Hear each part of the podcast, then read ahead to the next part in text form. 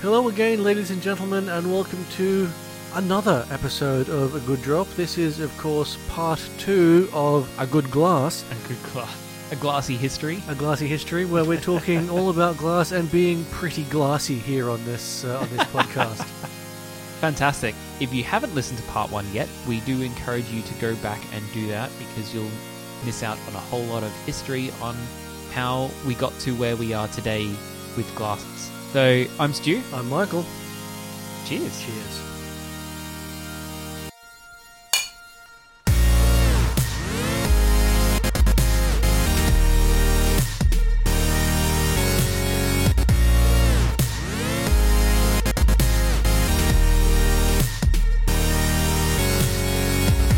Yeah, so obviously drinking out of the right glass is actually a really important part of getting the most out of your drinks. And it helps to maximize the aromas and optimize the flavors. And there are some glasses that have been specifically designed to do that, and others that we drink out of because they look nice. Very true. And in this part of our episode on glasses, we're going to tell you all about which glass is for which drink and why. Because you can drink out of the wrong glass, surprisingly. It's not that it's a bad glass, it's that it's wrong for the particular drink. It does it a disservice. Exactly. Or, you can't get the most out of the drink. Yes, because obviously the glass you have in your possession is the right glass. We don't expect anybody to have one of every single type of glass there is. Oh, no, that's overkill. Madness. Yeah, but if there's a particular beverage you like drinking a lot and you want to get the most out of it, this is probably the episode for you to know which glasses you should add to your cupboard. Yeah. And so as we do often, let's start with beer. And talking that's how the whole thing started. That's how it all began. So let's start with beer glasses. Well, one of the most popular beer glasses, which is the pint glass, is a good place to start because it actually comes in two forms. There's the American pint glass and the Imperial pint glass. Now, the Imperial pint glass is the traditional one coming from the UK. It's usually 590 mils or 20 ounces in volume, while the about 1 pint. Or about 1 pint, yeah. Except that the American pint glass is actually smaller at 16 ounces or 473 mils. You're ripping us off. Yeah. Now they're both a simple cylindrical shape that gradually widens towards the top, but the Imperial glass has a sort of a bulge just before the top of it. Yeah, about an inch below the lip. Yeah, that supposedly was put there to make it easier for the glassies to stack them and carry them without them falling over. Or gluing themselves together. Yeah, that as well, which the other shaped glasses do have a tendency to just kind of get stuck that way. Mm. The thing that seems to have happened is that, well, the Imperial is traditionally used for British ales and stouts, as it was designed for way back in the day. The American, for some reason, has become the standard in a lot of bars for serving lagers and pale ales and pilsners, but it is not actually the best glass to drink a lot of the beers from that your average bar serves in it. Right. But if you're at, a craft brewery or something, they will probably use the right glass. Or if you're drinking an expensive beer that has its own branded glass that the bar serves it in, that would probably also be the right glass. And we will get to those glasses later, because naturally anything you order from a pint glass will probably come from the Imperial or American pint glass unless it has its own. And that kind of brings me to the Pilsner glass, which is also known as the Weissner or wheat beer glass. And as the name suggests, it's ideal for pilsners, as well as German-style beers like Kosich or wheat beers in general. Now, that glass is traditionally 500 ml or 16.9 ounces, and it's tall but thin at the base with a large opening at the top. And what that does is helps to release the aromas that pilsners and other wheat beers are known for, while maintaining the body of the glass and preventing it from losing all of its bubbles too quickly with that thinner bit at the bottom. And so a lot of beers that should be served in a Pilsner glass, at your average bar, you'll get it in a pint glass. Mm.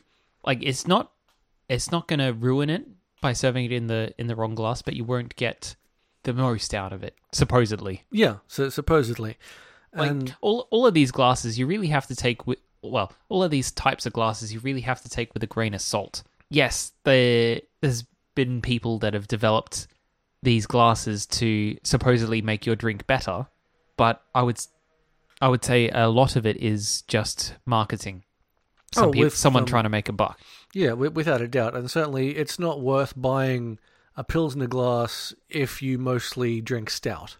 Yeah, or even if you can't get your hands on a Pilsner glass, and all you have is pint glasses, it'll be fine. Yeah, it's still okay. Assuming you're not going to leave it sit for a prolonged period of time, then pint glasses have a sizable opening. They don't have that sort of inwards almost waste towards the bottom of the glass that doesn't really matter. Yeah. Not in the short term. No. And... So if we're talking about things that have sort of an odd shape and a waist towards the bottom and are very specifically shaped, we need to mention the goblet or chalice glass, which... You're not going to talk about the schooner shape? Oh, well, that's basically just a smaller version of the imperial pint glass, because that shape is available in many sizes, but the pint is, of course, pint-sized. It's a specific shape. Yeah. Right. I didn't actually know that one. Mm. I thought a schooner glass was unique, not a downsized version of the American pint. Well, I mean, there's a slight inwards taper towards the bottom on some of them, but it depends on the glass, I suppose, like as well. Like an inwards curve. Yeah, yeah, exactly. Concave, like it goes from a bulbous top, like a half bulb top to an inwards curve down the bottom. Yeah, and I don't think that's actually an internationally used glass shape either. Yeah, just an Australian one. Yeah, certainly in my research through the international usage of glasses, the only real reference to anything to do with smaller glasses than a pint is just shrunken versions of the pint glass and variations thereof, which I'm guessing is what those are. Fair enough. So that they could... Because they're not traditional. It's not traditional to sell them... It's traditional here. Small. In a half pint. I mean, half pints are a thing. Yeah. But I believe traditionally you'd have bought a half pint in a goblet or a mug or a stein. Mm. And we'll come to those a bit later. Yep. I guess. So a goblet. Yes. So the goblet... or chalice glass, which are both very similar in shape and style. They're stemmed, they're bulbous glasses, and they're quite similar in appearance to a brandy snifter. Okay. Except that one of them has a slightly longer stem than the other, but otherwise it's largely the same with the bulbous top and the stem. Yeah. Well, a lot of the goblets I've seen have been more of a bell shape than a bowl or a ball shape. Yeah. Yeah, though... but I suppose that depends on the fashion. Potentially. But their purpose is largely to maintain a head of roughly 1 inch and have a wide mouth that's good for sipping, and they hold roughly 13 ounces, about 385 mils, give or take. Oh, yeah. And they're basically designed for Belgian ales, German bocks, and other big, heavy beers, so that you can hold it by the stem to stop it from warming up, and you've got a big open top to let it breathe. Because you want to let a beer like that breathe. Yeah. I would say they look very similar to a wine glass, just much more stout. And a significantly shorter stem, for sure. And talking about things that are similar in appearance to a wine glass, the tulip glass, which I suppose anyone who's gone to a bar and ordered a glass of Stella would probably have had it served to them in, is named a tulip glass because of the shape. It's got the stem, the elongated tip. It looks like a tulip. Yeah, I'll bet an oversized one, but yeah. Tulip all the same. Yeah, and that shape helps it to maintain head on more effervescent beers, like pale ales and pilsners and some of the very bubbly lagers. And it also helps to make the most of aromas from Imperial and American double IPAs and Scottish ales. Yes, I guess because of the shape kind of forcing everything inwards towards the top, and then you just get that blast of fragrance. And again, the stem stops it from warming up. Yeah, gives you something to hold on to instead of the bowl itself. Yeah. Yeah, exactly. Because in anywhere that isn't England or Canada that gets really hot, beers can heat up really quickly, especially if you're holding them. Oh, yeah. So you either resign yourself that the last mouthful is going to be room temperature or warmer, or you drink it fast, or you use a stemmed glass. I know in Australia we just drink it fast. Yes. Yes, generally we drink it fast. But a lot of our beers tend to be lower strength, so you can down them without getting drunk. Yeah, we're certainly not dealing with the 8% beers that are commonplace in Germany and Belgium. They are becoming more common, though. That's true. But speaking about things that are becoming more common, mugs and steins. Yes. Which we are seeing quite a bit, and are the other traditional way of drinking a big, heavy, full-bodied beer. Of course, coming out of Germany and still being very commonplace over there and at Oktoberfests and the like. Yeah. And something to note is that this style of drinking vessel is not necessarily glass. It could also be ceramic or wood. Yeah, or metal. Even pewter. Yeah. And certainly your mugs and steins are ideal for red ales, lagers, porters, stouts, deep-flavoured beers. Fucking hell, I wouldn't want to drink a stout out of a stein. That is a lot of stout. That is a lot of stout. But then you've got your German steins with a lid, with a little thumb thing that holds the lid open and helps to make it easier to carry, insulates the drink, stops it from getting hot, stops the bubbles from escaping. Stops the bugs getting in. Yeah, stops the bugs getting in. So you don't have to pick them out and shake the beer out of them.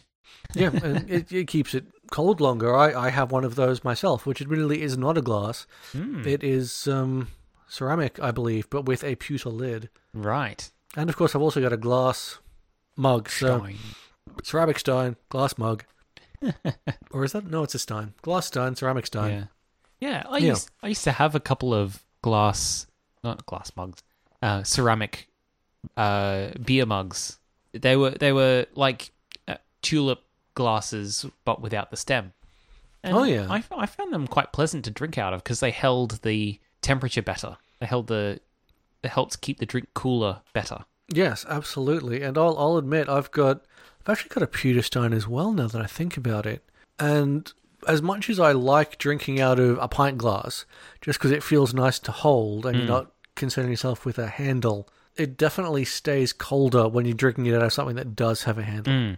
And I think the thickness of the walls of the glass definitely help with that too, because it helps retain the chill. Yeah, absolutely. So wine glasses. Yeah, so let's move on to wine glasses, because that is definitely the next most common, and generally people have a pretty good knowledge of wine glasses, though I have seen some people get their reds and whites confused. They just want the bigger glass. Yeah, they just want the bigger glass. But it's probably they just want the bigger glass, because obviously glassware for red wines is larger, rounder, more bowl-shaped, with the intent of helping the wine to aerate and breathe. To breathe better. Allow the aromas to creep up the vessel, so you can so you can enjoy the smell of the red wine as you sip. Yeah, and on the red wine glass, as with white wine glasses, the stem is intended for you to hold it so that you don't warm up the drink, which is a mistake a lot of people make. They, as we mentioned during one of our wine episodes, people tend to cradle the bowl in their hand when the glass is designed for you to hold it by the stem so that you don't warm it up. I was one of those people that were always drinking it, holding the bowl, thinking I was being fancy by rolling the drink around in my hand with the stem passing through my fingers. Yeah, which is more a thing to do with cognac, which you want to be slightly warmer than room temperature. How wrong I was. Yeah, and so white wine glasses, they tend to be similar, just obviously smaller. Yeah, and the mouth area is always smaller, so the surface area that gets aerated is smaller, and that means the wine doesn't oxidize too quickly. Yeah, so it saves the fruity aromas that are commonplace for a white, as opposed to when you open up a red, you bring out those spicy aromas. So it's the difference in the smells and the notes and the flavors that are brought out through aeration. Yeah. And continuing the trend, we have champagne flutes. Yeah, which are, of course, not the original way in which champagne was consumed. It's a very recent development. Yeah, because our great-grandparents would have drunk champagne out of the champagne coupe or champagne saucer. My parents drank champagne, or used to drink champagne out of a champagne saucer. They have a bunch in their crystal cabinet. Yeah, and of course it was considered that the saucer helped to let the aromas out, made it more fragrant, but allowed some of the bubbles to escape better. The problem, of course, being that it allowed the bubbles to escape far too well, and it would go flat very quickly, which I guess didn't matter if you were going to down that stuff like water. But for good champagne that you want to sip, yeah, it's not good. Just wasn't ideal. And of course, now we've moved to the champagne flute, which has the opposite problem.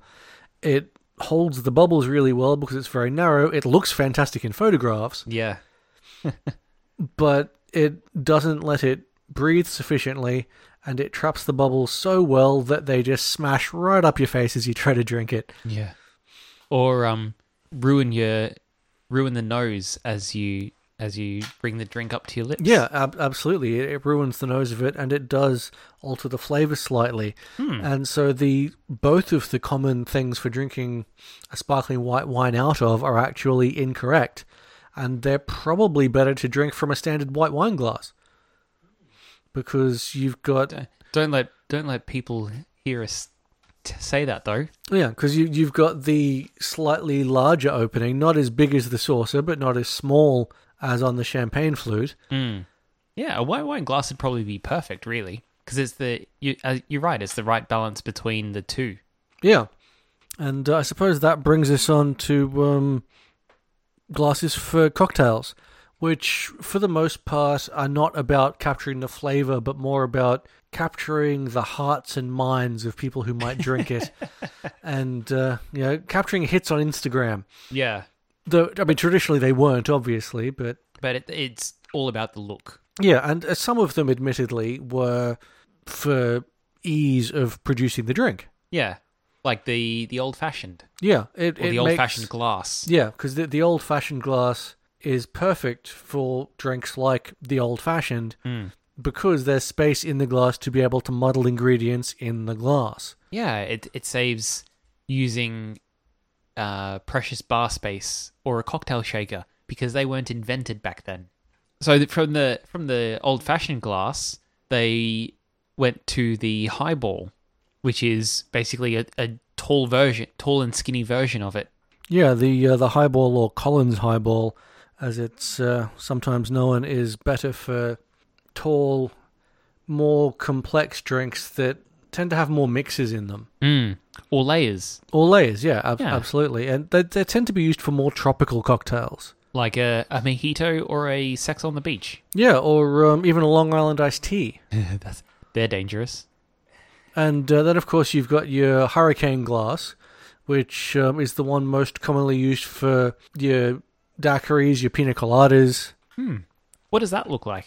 And so that's for people that aren't familiar with what glasses are called. So it has a stem that leads up to, but sort of a bowl at the top. But the bowl at the top, I suppose you could describe it as looking like a woman if she had very thin legs, and those thin legs with a stem.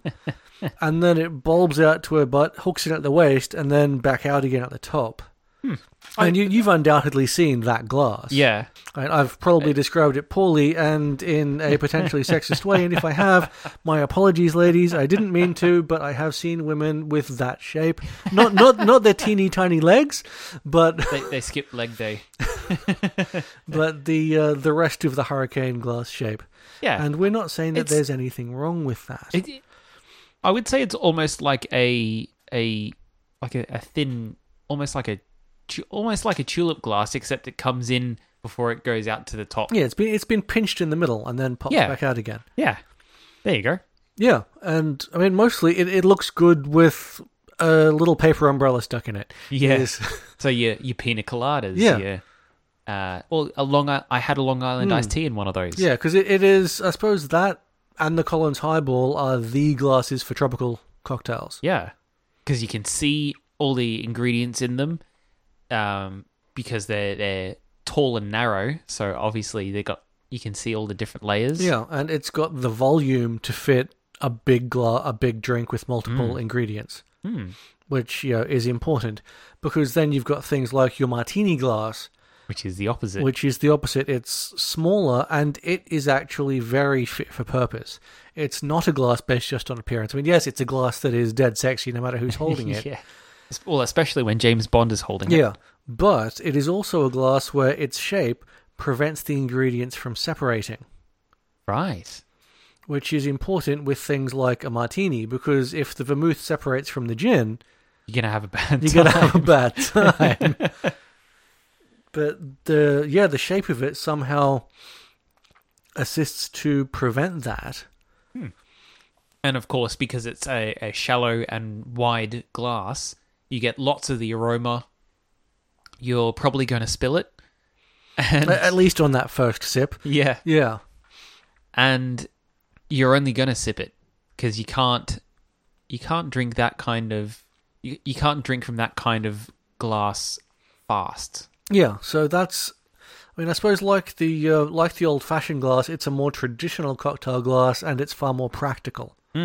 As far as being fit for the purpose of the drinks that were made to go in it. Yeah. Although glass manufacturers have definitely created their own style or added their own unique flair to the martini glasses. Oh, absolutely.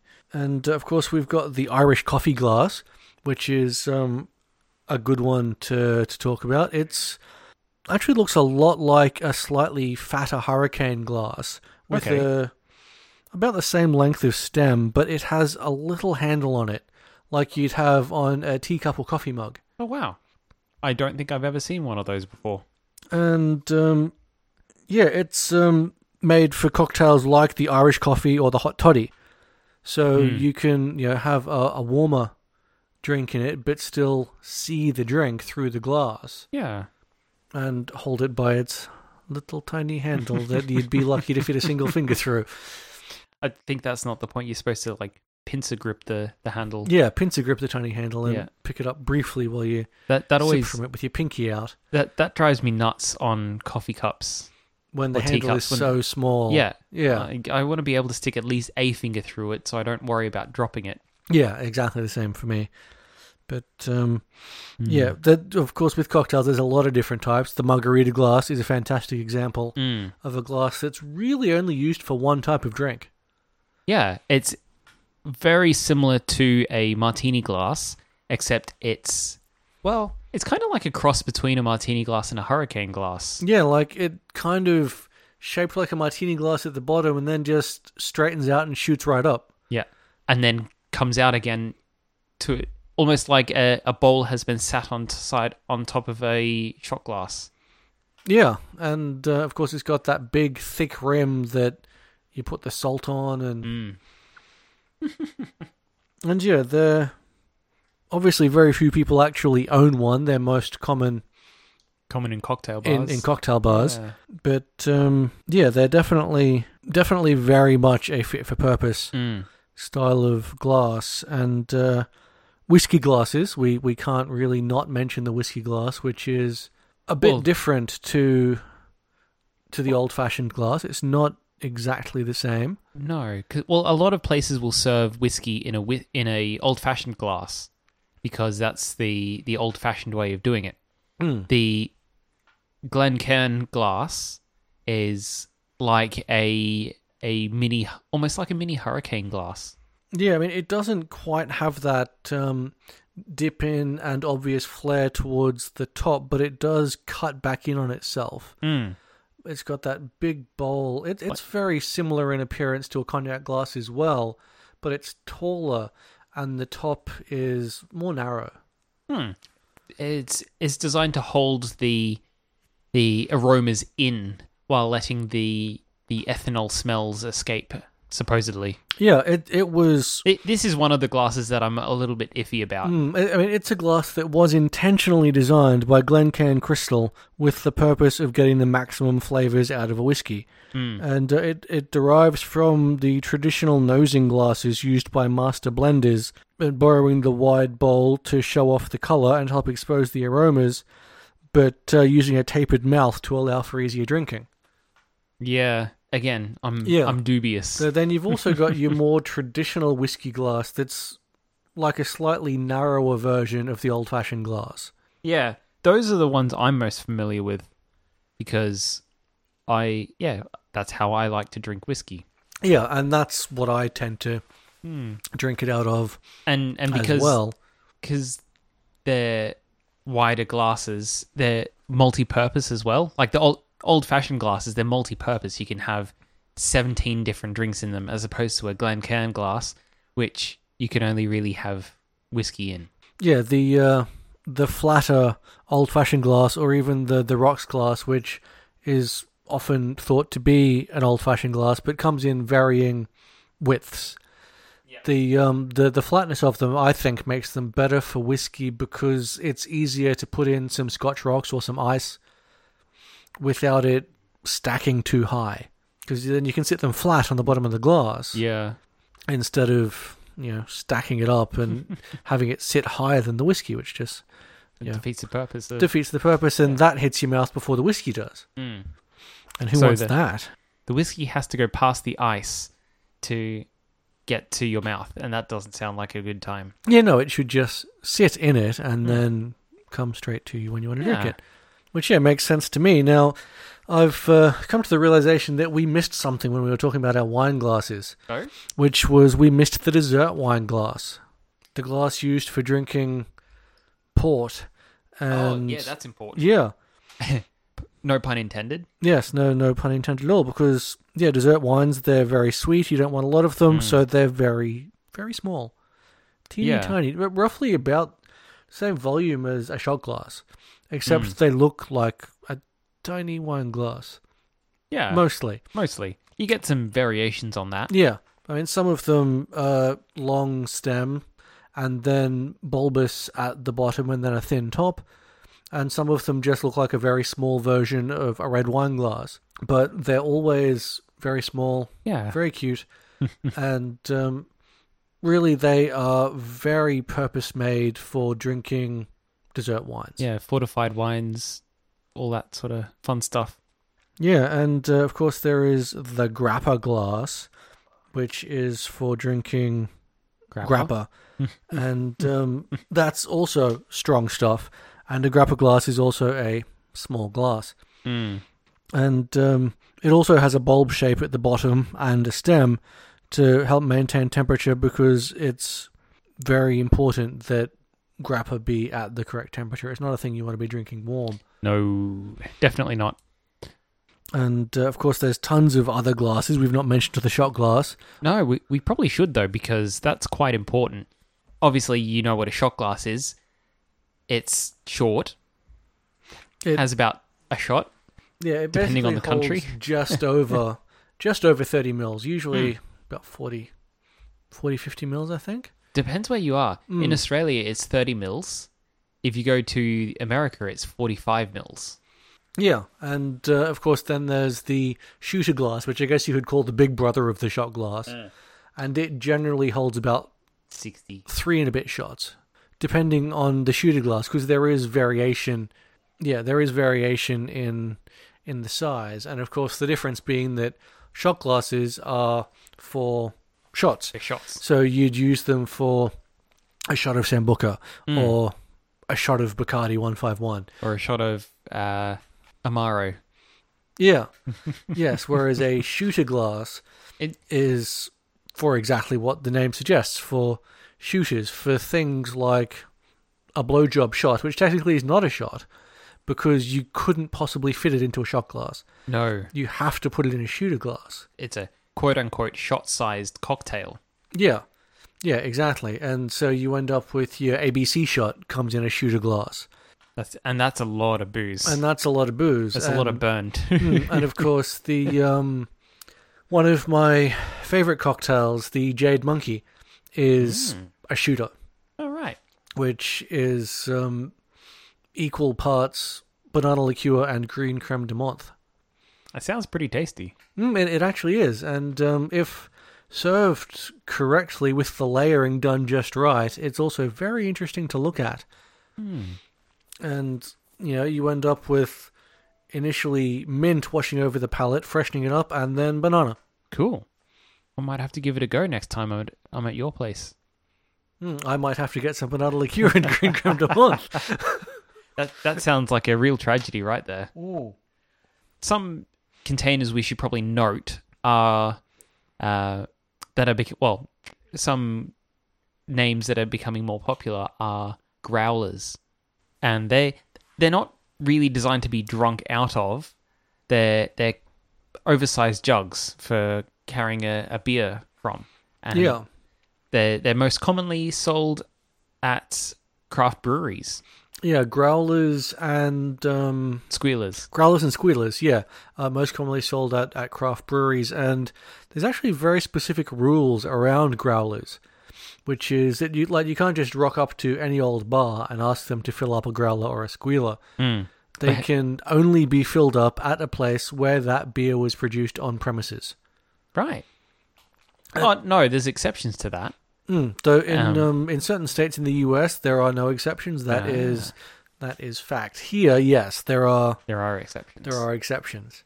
Like if it's theirs and was produced somewhere else and was taken to, convoluted exceptions. But certainly you can drink out of it, but we don't recommend it. No, we recommend pouring it into a suitable glass. They are very similar in appearance to the jugs that somebody might get moonshine in back in the Prohibition days with the three X's on the side. Yeah, same sort of shape, but unlike those, these are generally clear, so you can see what's in them. Well, not entirely clear, obviously. They tend to be brown glass, a dark brown glass, because that helps to preserve the beer better. Yeah, they're becoming very popular. I hadn't really heard of them about 5 years ago, but all of a sudden craft beer has become a thing. Yeah. And suddenly everyone's selling it in growlers as opposed to selling it by the bottle. And I suppose while we're talking about things that are used to store the drinks, it is important, I guess, to point out that the reason why a lot of beer bottles are green or brown and the reason why growlers and squealers tend to be dark colours is that exposure to light has a detrimental effect on the flavour and life of beer. Yeah. And obviously, craft breweries want their beer to be as best as it can be. So they're not going to sell it to you in containers that are inappropriate. Yeah, because it's easier to just pull the can out of the fridge, crack it open, and drink it is. And a good beer is still good out of the can, but it's so much better out of a glass. Because your nose does more work. Yeah.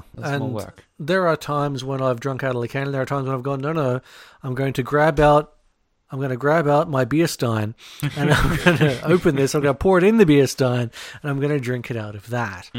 Because that will help me get the most out of this Pilsner, or this Pale Ale, or whatever it may be. Yeah. Fantastic. And I suppose that wraps us up nicely. Yeah. So if you like what you heard, if you're still listening, we'd love you to hit the subscribe button if you haven't already on your favourite podcast app. We are A Good Drop, all about alcohol. We're on Apple Podcasts, Podbean, or wherever you get your podcasts from. And, of course, word of mouth is still a great way for people to find out about us. So do tell your friends, direct them to our website, agooddrop.com.au, and possibly even direct them to us on the socials. yeah, you can find us on Facebook or Instagram as A Good Drop Podcast. Look for the beer logo. Yeah, and if you liked what you heard or have any suggestions or just want to say hi, then you can shoot us an email. Let us know what your favourite glass to drink out of is. Send us an email to agooddrop@gmail.com. So be sure to tune in next time when we talk about Australian rum. Aussie rum. Aussie rum. Well, we had a rum right, so we've got to have at least some history in there.